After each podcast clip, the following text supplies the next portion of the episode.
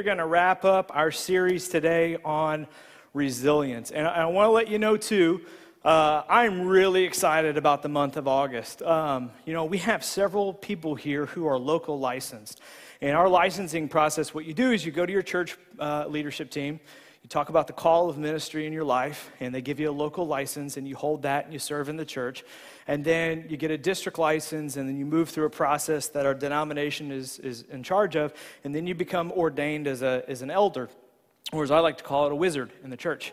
And uh, so you know, Pastor Mike and Pastor Carrie and I, we're wizards. Um, some of us are more wizardy than the others. But anyway, uh, so we have two local licensed people here Pastor Ashley, who is the leader of our youth and family, and then Pastor uh, Wes, who also helps um, with youth and, and, children and family as well. So they're associate pastors. And uh, so they are going to get to preach for the very first time. So isn't that exciting? Yeah.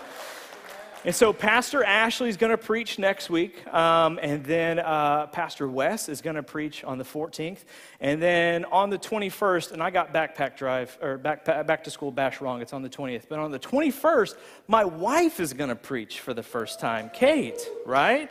Yeah, yes, and a lot of people are asking, like, how did that come about? What happened was we got in a fight, and this is her punishment. And uh, no, I'm just kidding. No, my wife has always had a call to, to, to preach and, and, and to speak. She's told me, she said, you know, one, one of my, like, fantasies is that something bad would happen to you, and I would have to preach on Sunday morning and uh, she's a very sick person. And uh, but I'm excited. I, I, I stayed up Tuesday night till about midnight reading over all of their first drafts, and we had meetings on Wednesday. Man, I tell you what, guys, I just we're so blessed to have so many. Uh, and you guys should give a round of applause. We are so blessed to have so many great people who are called and led by God to lead our church. Are we not? Um, from Pastor Mike to Pastor Carrie to Pastor Wes to Pastor Ashley uh, and uh, CJ leading our band. We have such a great group of leaders um, who really, really care and who love God. And so I'm really excited about August. And then, like I said, the last Sunday in August will be our 10 year anniversary. Um, and I'm, I, I, will be speaking that Sunday. And uh, we are going to have a big, big party. Sugar Fire is going to be here for lunch. So you do not want to miss that Sunday. So we want to look forward to that. But to wrap up this series, um, I got a question for you. What, what do you feed your mind? What do you feed your mind. I was reading uh, an interesting article this week. The, there's a group of psychologists who were seeing um, an uptick in fem- teenage females who are having tics, as in like Tourette's. And, which was very unusual because if you don't know anything about Tourette's, typically uh, Tourette's is found more in males than they are females. But the other thing that kind of boggled their mind was that the ticks were very odd. Like the ticks were that they were speaking in a British accent. Okay?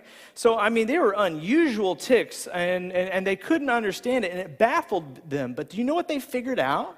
They figured out that, that it wasn't just tics or Tourette's that were developed in their genes, but that it was actually TikTok. Have you heard of the social media app TikTok, right? Some of you have TikTok, some of you go on TikTok, and some of you know there are some influencers, some TikTokers that have tics or Tourette's. And they will post and they'll talk about their tics and Tourette's. And so this is, this is fascinating.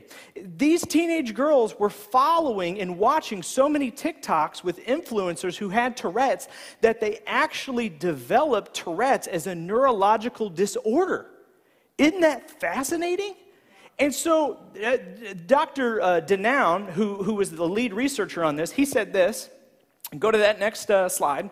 The brain imitates what it sees, it's used as an escape mechanism. So, what they were finding is that these teenage girls were feeding their minds with these TikToks where the influencer had Tourette's, legitimate Tourette's, and they themselves were imitating what they were seeing as an escape mechanism. So when they were stressed, when they were worried, they were anxious, Tourette's was developed in them through their brain. Isn't that scary? Do you know, but there's been a ton of research on this about what you feed your brain. Um, Dr. Emmons and also Dr. Michael E. McCullough, um, they are both from the uh, University of California and the University of Miami. They did a study on gratitude and what gratitude did to the brain. And what they did is they had three different groups separated them out. They had one group spend time in their journal every single day writing things that they were thankful for writing letters and notes of gratitude. And then they had a second group that wrote irritations, things that made them upset, things that made them stressed, things that made them angry, and they kept a journal and log of those. And then they had a third group that was kind of a control group that just wrote observances. So they didn't tell them, if, you know, it had to be good or bad or anything like that. They wrote those things down.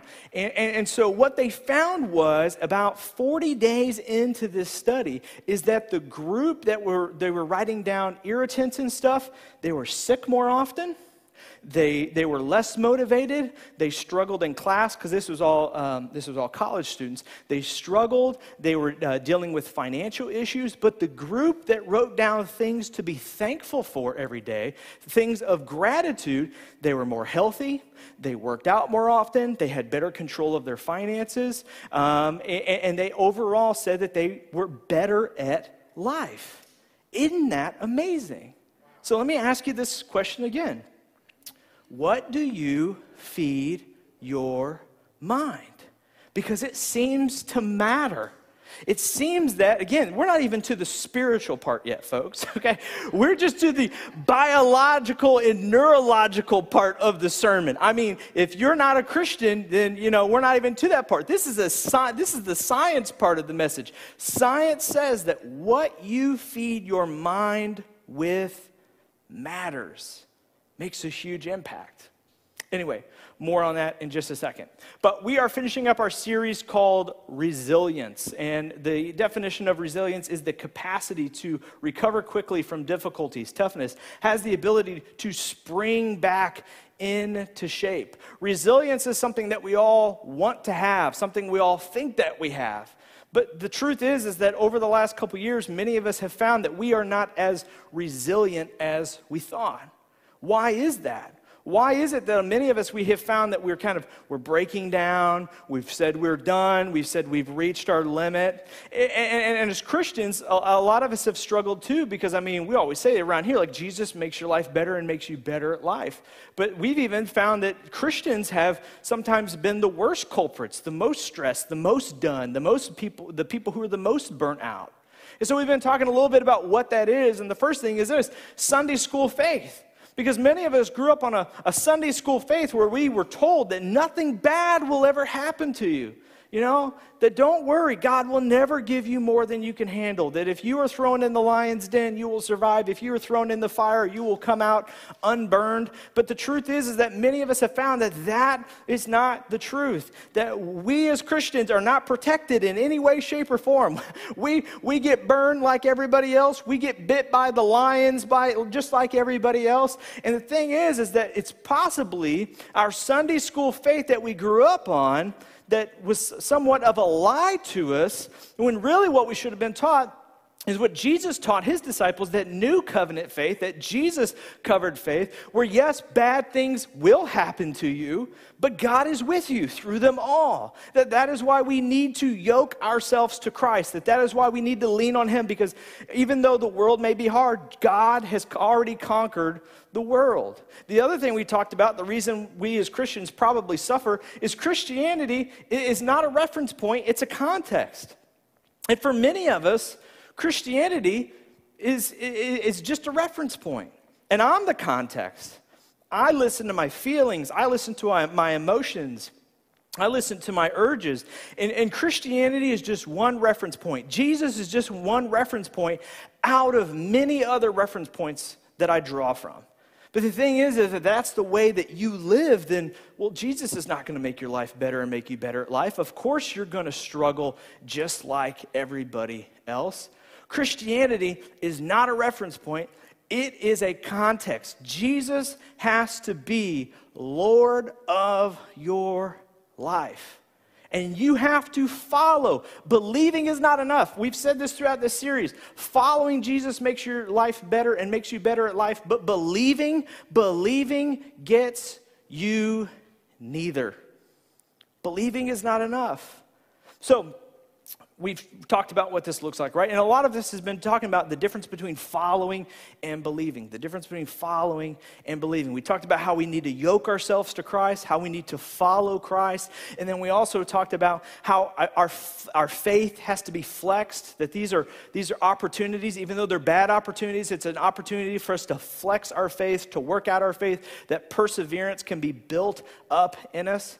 And then last week, we talked about your gas tank, we talked about your capacity, and we also talked about the importance of your reserves. And again, I apologize so, so much. I got so many text messages and DMs that said, I knew the moment you going to preach about reserves that God was going to test our faith the very next week. And so I'm so sorry for those of you who got COVID or your dog almost died or the basement that flooded, okay? It's not my fault. I'm just following God's lead, okay? But yeah, here, here it comes, right? Here come here came this week all of the tests of things where a lot of you you needed your reserve this week. A lot of you, your capacity was tested. Your gas tank that was about here just whoosh, depleted, right? Your sleep depleted, your energy depleted, and now you understand the importance of reserves. But I want to talk to you today about your mind, about what your mind takes in. You know, our generation is the most plugged in generation of all time. Our generation, we take in more media, we take in more pictures, we take in more information than any generation than ever before. I read once that our generation takes in more information in a day than they did 60 years ago in a lifetime. That's how much information and data that we take in. And the thing is, is that psychologists have noticed that this is part of this pandemic. This is part of this trauma, right? That we're dealing with now. As COVID kind of changes and adapts and things become a little bit safer, this is what we're dealing with. And this is what one psychologist said. He said, when the human heart and soul experience month after month of disappointment and loss, death rolls in. And then he says this, he finishes up the statement. He says, hundreds or thousands of tiny disappointments, each one hardly noticeable on their own, are crushing. This is Dr. Richard uh, Gunderman. So here, here's what he's saying by this.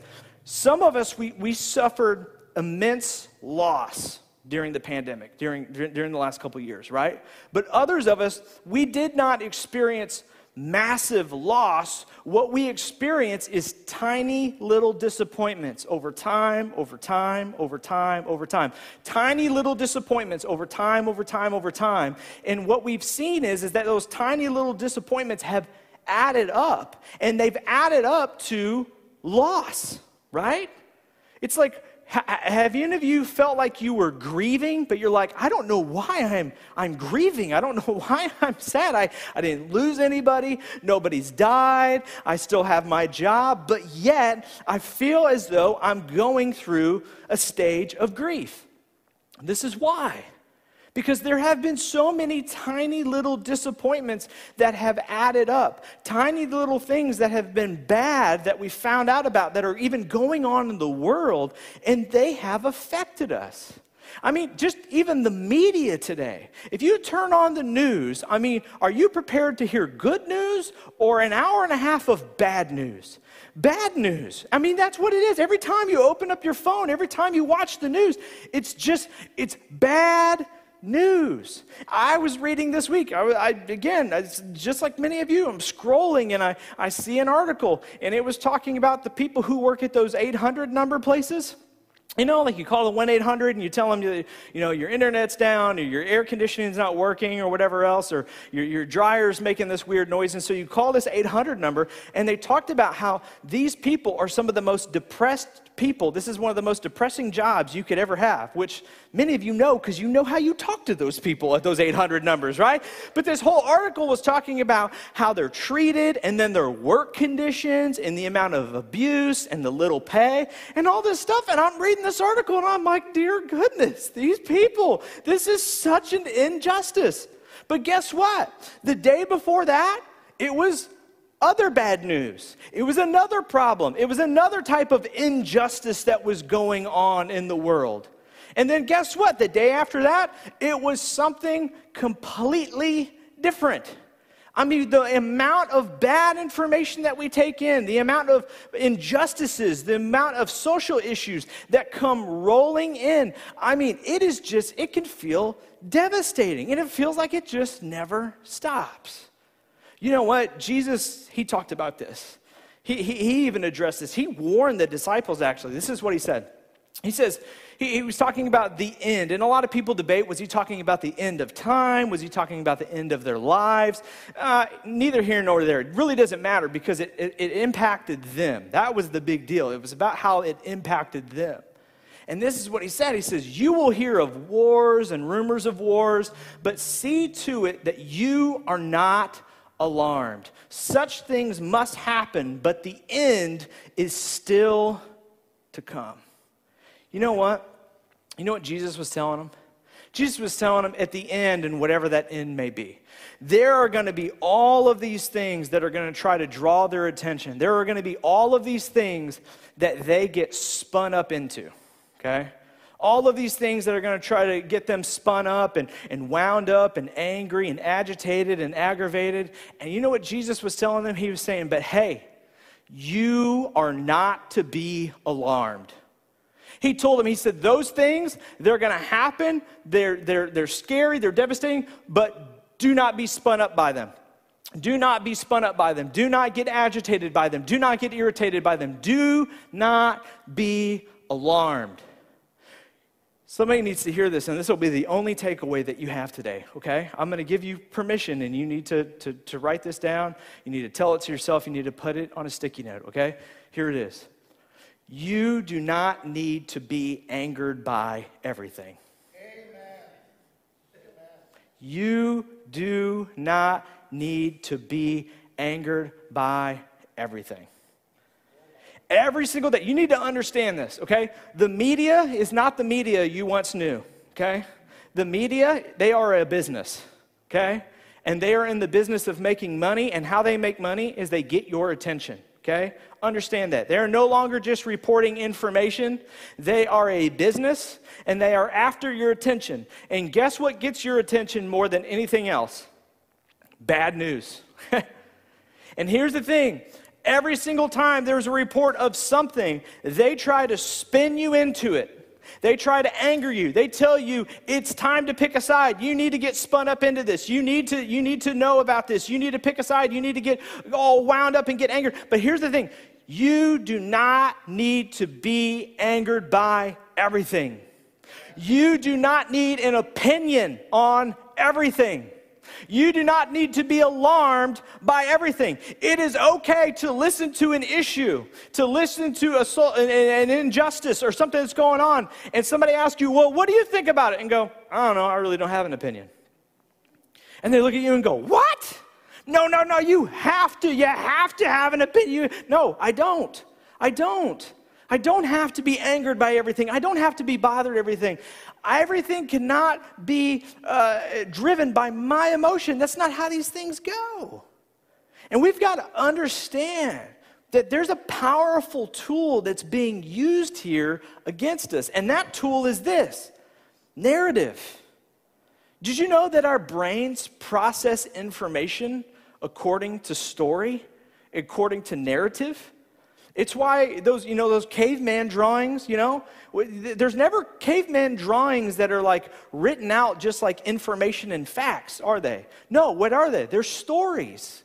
In these ancient caves of these, you know, stories, there, there, are always stories. There's always a narrative. There's always this picture that's being played out. It's the reason the Old Testament, I mean, we could debate all, all day long the accuracy of the Old Testament, the, but the reason a lot of it is written the way it is, is because it's written in a story format. It's the story of Jewish history. And the reason is, is because why? Because our brains process information in form of narrative. It's, it's stories. It's stories that we remember. It's stories that we become invested into. And here's the thing these media companies are using narratives or stories to get you spun up, to get your brain involved in whatever it is that's going on. And so they tell you what they tell you is they don't tell you information, they tell you narratives, they tell you stories. Like, like for instance, in politics, what is it? it's a political narrative. And they say, we just need to get the right people in power. Right? It's never facts. I, I swear, one election, I would love just a spreadsheet of facts. Uh, of different issues, yes or no. That's all I need. That's all I want. But we don't get that, do we? We get narratives, we get story. Or social injustice. There's social narratives, right? Social narratives, they tell you this this issue is an injustice and we need justice. Or how about economic narratives, right? In economic narratives, this is going to get worse before it gets better. These are the narratives, these are the stories that our brains take in, and it's what gets us involved, it's what gets us invested in these issues. But here's what we need to understand because there's so many narratives and there's so many issues, and, there, and there's so many stories that make this world look like such a dark and, and grim place. But here's what we need to understand. Every narrative is part of a bigger story, and that is the story of God. I'll read it again so your brains can process the information. Every narrative is a part of a bigger story, and that is the story of God. You know what they do? They wrap us into these narratives, and they wrap us into these narratives to where like you've got to understand if when we get to the end of this story you're going to either lose or you're going to win you're either going to die or you're going to live. You're either going to be poor or you're going to be okay. They spin us up into these narratives, and we think, oh my goodness, when we get to the end of this narrative, I'm either going to make it or I'm not. But we need to understand that outside of all of these narratives that are being told to us, there is a greater story, and that is the story of God. And we need to understand that the story of the world is still the story of God. And guess what? We've already been given the spoiler of how the story of God ends, and we are going to be okay. So every time that they try to spin us into a narrative, whether it's an election, whether it's a Supreme Court decision, whether it's a pandemic or whatever it may be, we think, oh no, this is the end. If we don't get it, what? What? If, if, if, if candidate A gets elected instead of B, what's going to happen? Oh, it's going to be bad. What kind of bad are you talking about? End of the world bad? Fine. Well, you know what? I know how it happens after the end of the world. I'm okay. Well, you might be, okay, it could be your life. Well, I know what happens at the end of my life, and I know I'm going to be okay. Well, it might be. No, no, no, no. See, they try to spin you in these narratives, and you what happens is, you get so short focused. And you only think about this, but when you understand that God is the God of the universe, that God's story trumps any story we could ever live through on this earth. I don't know if you know this or not, there have been a lot of people here before us. You know that? Every time I hear somebody, especially usually Christians say, Christian go, oh, it's getting really bad. This is it. This is it. I, I think I'm going to see Jesus in my lifetime. I think this is the end. Do you know how many thousands of generations have said that? I mean, there was a caveman going, oh, this it. Right? I mean, somebody has always thought that this was it, but guess what? It's never been it. And we know Jesus is going to come back. We know it's going to come, but guess what? It's not today. It's not right now. We have to keep at the forefront of our mind that whatever narrative we're listening to, this is just a chapter and the story of God. And it doesn't matter who's president. It doesn't matter who's in charge. It doesn't matter what the law is. It doesn't matter what they say or, or what this may be. God is still the King of kings and the God of the universe, period. So let me ask you a question does your current emotional state reflect your confidence that Jesus is Lord of everything on earth? Because here's the thing some of us would say no. Because you know your current emotional state is wrapped up in this narrative that's being told. And you're anxious and you're stressed and you're fearful because of this narrative that's being told. And your confidence is not in God, your confidence is in man. Your confidence is in the law. Your confidence is in the election. Your confidence is in this ruling. And that's not how it should be.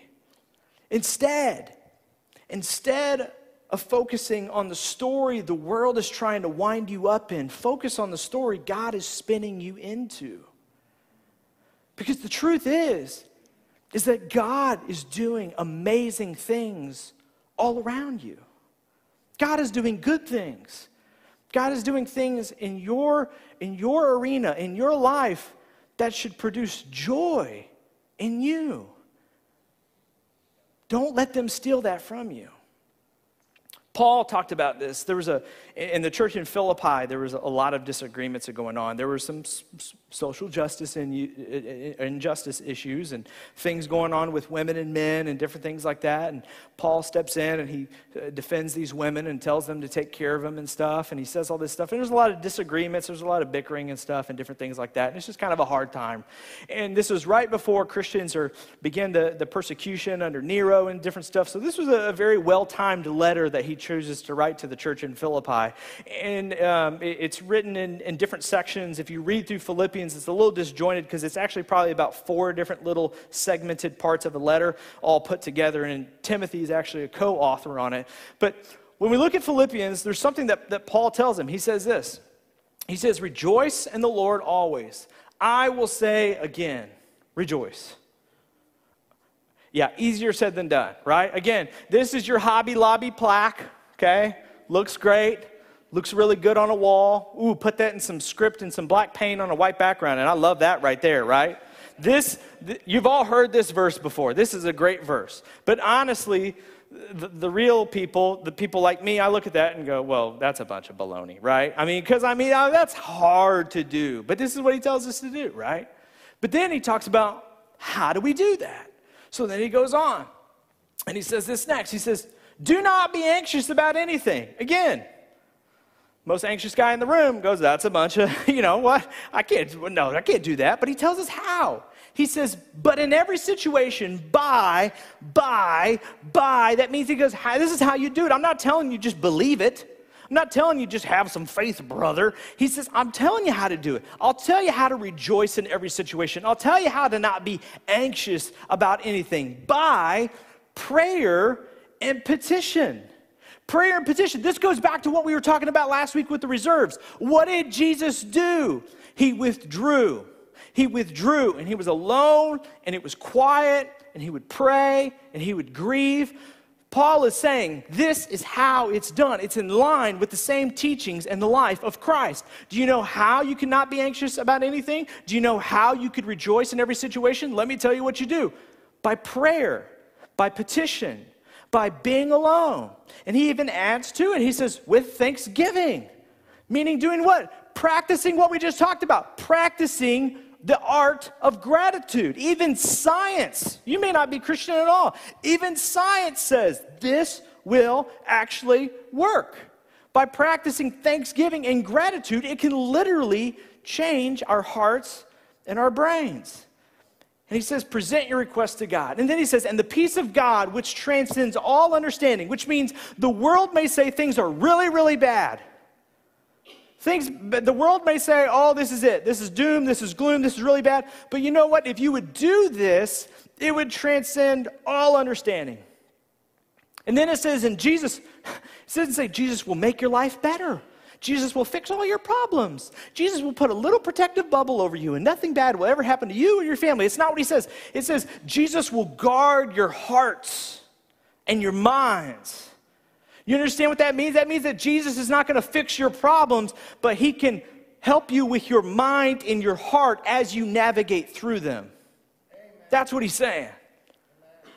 He's saying Jesus, Jesus isn't going to be your magical genie that just makes everything better, but he can impact how you think. He can impact your thoughts. He can impact how you feel. He can impact your stress and your anxiety. But this only happens by prayer and petition and gratitude and thanksgiving. Then he keeps going on. He's still talking to him. And he says, finally, brothers and sisters, which again, I always love to point this out. Isn't it amazing that in a patriarchal world where women were owned by men, that he's writing a letter and he says, brothers and who? Sisters. Wow. It's like he views women and men in the same regard. That's fascinating. I just always have to point that out when it shows up, okay? He says, whatever is true, whatever is true whatever is true. And I'll tell you the spoiler of how this is going to end. He's going to say, think on these things. So, whatever is true, think on these things. Let me talk to you, church, okay? If you're a Christian, you got to listen up. If you're not a Christian, you just applaud at the end, okay? Christians should never, ever, ever be conspiracy theorists, okay? Christians should never, ever, ever be conspiracy theorists. You know why? Because we know what conspiracy does. Conspiracy breaks up unity. And we are supposed to be a united church, and we are supposed to bring unity to the world, not mix it up. Amen. We are not meant to be conspiracy theorists. We are not meant to think of these, these, these, things that don't have any facts or don't have any truth. You know what we're supposed to delight in? We are supposed to, to delight in the truth, is what the word tells us. We, we stand on the foundation of truth, not conspiracy theories. There's enough conspiracy theories about Christians already. We believe a guy died and rose again three days later. We don't need to add to the drama, okay? Let's not add anything else that there's lizards in the middle of the planet or anything like that, okay? It's not a good look on us. We need to delight in truth. And we need to set our minds on what is true. And Jesus talked about this. He warned his disciples even as they went out, and he told them this. He said, I'm sending you out like sheep among wolves. Guess what? I am sending you all out today like sheep among wolves. Okay? The media's wolves, there's wolves in your lives, all kinds of people that are not in your best interest. They want to devour you. And Jesus, he says this He says, Therefore, be shrewd as snakes and innocent as doves.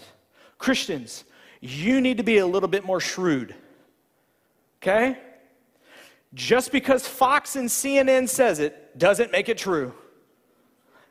Okay? Whoever you listen to, they are not the gospel truth. There are things that we hear all the time. We get spun into a narrative, and then we find out it's the exact opposite of what actually happened. Anybody remember Jesse Smollett? From that show on Fox, Jesse Smollett, who said that there were a, a bunch of guys because, because he, he's, he's part of the LBGTQ community, and he said a bunch of guys jumped him and had Trump hats on and stuff and beat him to death and did all these things. And then it turns out it was a whole charade and it was just a, a bunch of his buddies that he hired, and now he's just got sentenced. He's going to serve six months in prison. But what was the narrative that came out? a bunch of racist Trumpers beat up Jesse Smollett in the, in the back of a subway, right? What are you doing in Chicago at Subway at 3 a.m., son? Like, that was the first question, right? But it just, it just didn't make sense. But that was the narrative that got spun, and then it turned out wasn't true. That happens so often. We need to be more shrewd because we delight in the truth, not in conspiracy theories. Then he goes on and he says this Finally, brothers and sisters, whatever is true and whatever is noble. Do you know what noble means? Noble means respectable, admirable, noble. Here's the truth of the day that we live in every single person in this room has an influencer that they follow. You may not have all the social media apps or whatever else, but every single person has an influencer that they listen to. I'll never forget as a kid, man. Every time I, got, I was thinking about this because we're going on vacation this week, and I was thinking about vacations. Every time we'd go on a vacation in our minivan, my dad would listen to Rush Limbaugh for hours.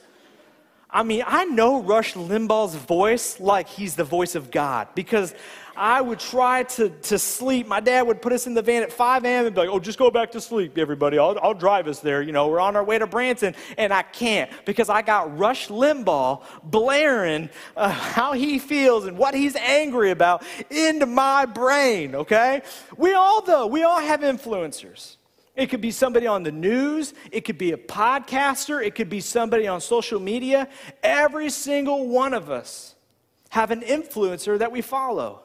And guess what? Whoever that is that you follow, guess what they do? They influence you.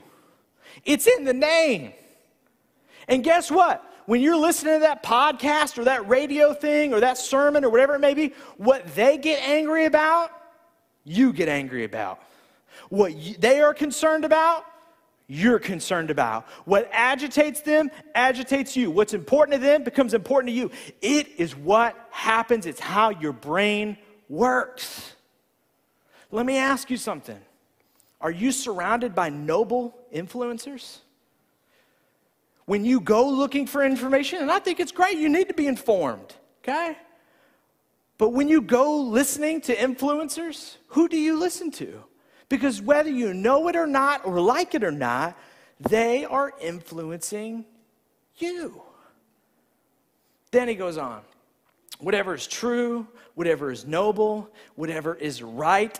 And probably a better translation of this, if you looked at the Greek word, it, would be righteous. Whatever is righteous, meaning whatever is in line with the will of God. Can we be honest a lot of us, we don't always fill our minds with things that are in line with the will of God. Stories, narratives, information.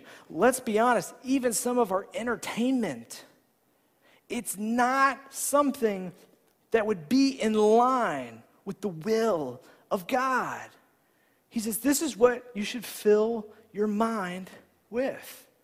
Then he says this whatever is true, noble, right, and whatever is pure. Whatever is pure. You know, there are a lot of injustices in the world. There are a lot of things that are coming to light, a lot of things we're talking about for the very first time, or we kind of put them on the back burner. I think it's great. I think a lot of these things that we're talking about are they're good to talk about. They're things that we should talk about. But the thing is, is that although some of these issues we need to do something about them. The thing is, is that some groups, when they come in, how they want to take care of the situation is not pure. I agree. I agree. Racism is wrong. Racism is a problem. But I'm sorry. I, I, could not jump on with Black Lives Matter, not because of the message, but because of the things that were happening in our country. I can't in any way, shape, or form. There is no problem in the world where I could, I could support riots or destroying businesses or going in the streets and lighting cities on fire. I'm sorry, as a Christian, as a follower of Jesus, I can't get behind that because that is not pure. And the church is just as guilty because the church, there are issues that have come up. Abortion is a big one that's a hot topic right now. And guess what? Although we may be right about what is wrong, it is about how we go about it that matters. I'll put it this way for you how we fulfill our mission is of the utmost importance. We could be right but because of our approach, it could make us wrong. Does that clear? We can be right, but if we go about it the wrong way or if we use the wrong Bible verses to support our agenda, we will be in the wrong. And we have to be pure. And we have to be righteous. Then he says this, he finishes it up, and he says, Whatever is lovely, whatever is admirable, if anything is excellent or praiseworthy, think about such things. These are the things that you should fill your mind with. Why? Because you become what you feed your mind with. So, let me ask you a question what are you feeding your mind with? What are you feeding your mind with? Is it? Is it true? Is it noble? Is it righteous? Is it pure? Is it lovely? Is it admirable? Just think about it. Music, television, podcasts, media, books, influencers. Is it right? Is it noble? Is it true? Is it pure? Is it lovely? Is it encouraging? If not, it may be the source of some of your stress. If not, it may be the source of some of your anxiety. If not, it may be the source of some of your hostility towards others.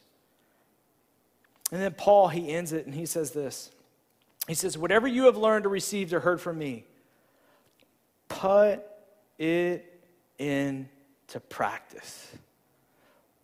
Put it into practice. And then, and then the God of peace will be with you. But you got to put it into practice. Why? Because following Jesus makes your life better and makes you better at life. But believing gets you neither. You have to follow, you have to do you have to put into practice in order for God to guard your heart, in order for God to guard your mind, in order for you to be healthy, in order for you to be emotionally stable, in order for you to be better at life and for your life to be better. You have to put in the teachings of Jesus into practice in your life. Are you doing that? Can you do that? I think you can. And I think you want to. And it begins by taking what we've learned in this series and putting it into practice every single day. I'm going to invite the band to come back up, and we're going to, we're going to sing a song together. And it's called Gratitude. And here's what I want to encourage you to do I want you to stand with me this morning. Would you stand with me today? I want you to stand with me. And this morning, I want to just use this moment to kind of reset our brains. Okay, we're going to do a brain reset. We're going to do a reboot here. Okay? And I want you to just close your eyes with me. Everybody, close your eyes, bow your heads, whatever it may be. Just close your eyes. I want you to think about this morning what you are grateful for. I want you to just picture the blessings that you have in your life Maybe that would be your spouse. Maybe that would be your parents. Maybe that would be your kids. Maybe that would be your job or your vocation. Maybe that would be your friends. Or maybe that would even be your church. I want you to picture those faces in your mind.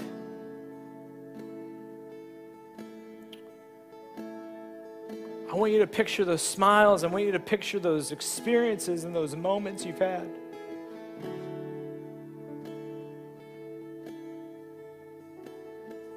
I want you to picture those times where you've laughed, those times that you've cried. I want you to understand that all of those things have been a gift from God that you didn't deserve, that you didn't earn. And He gave you because He loves you.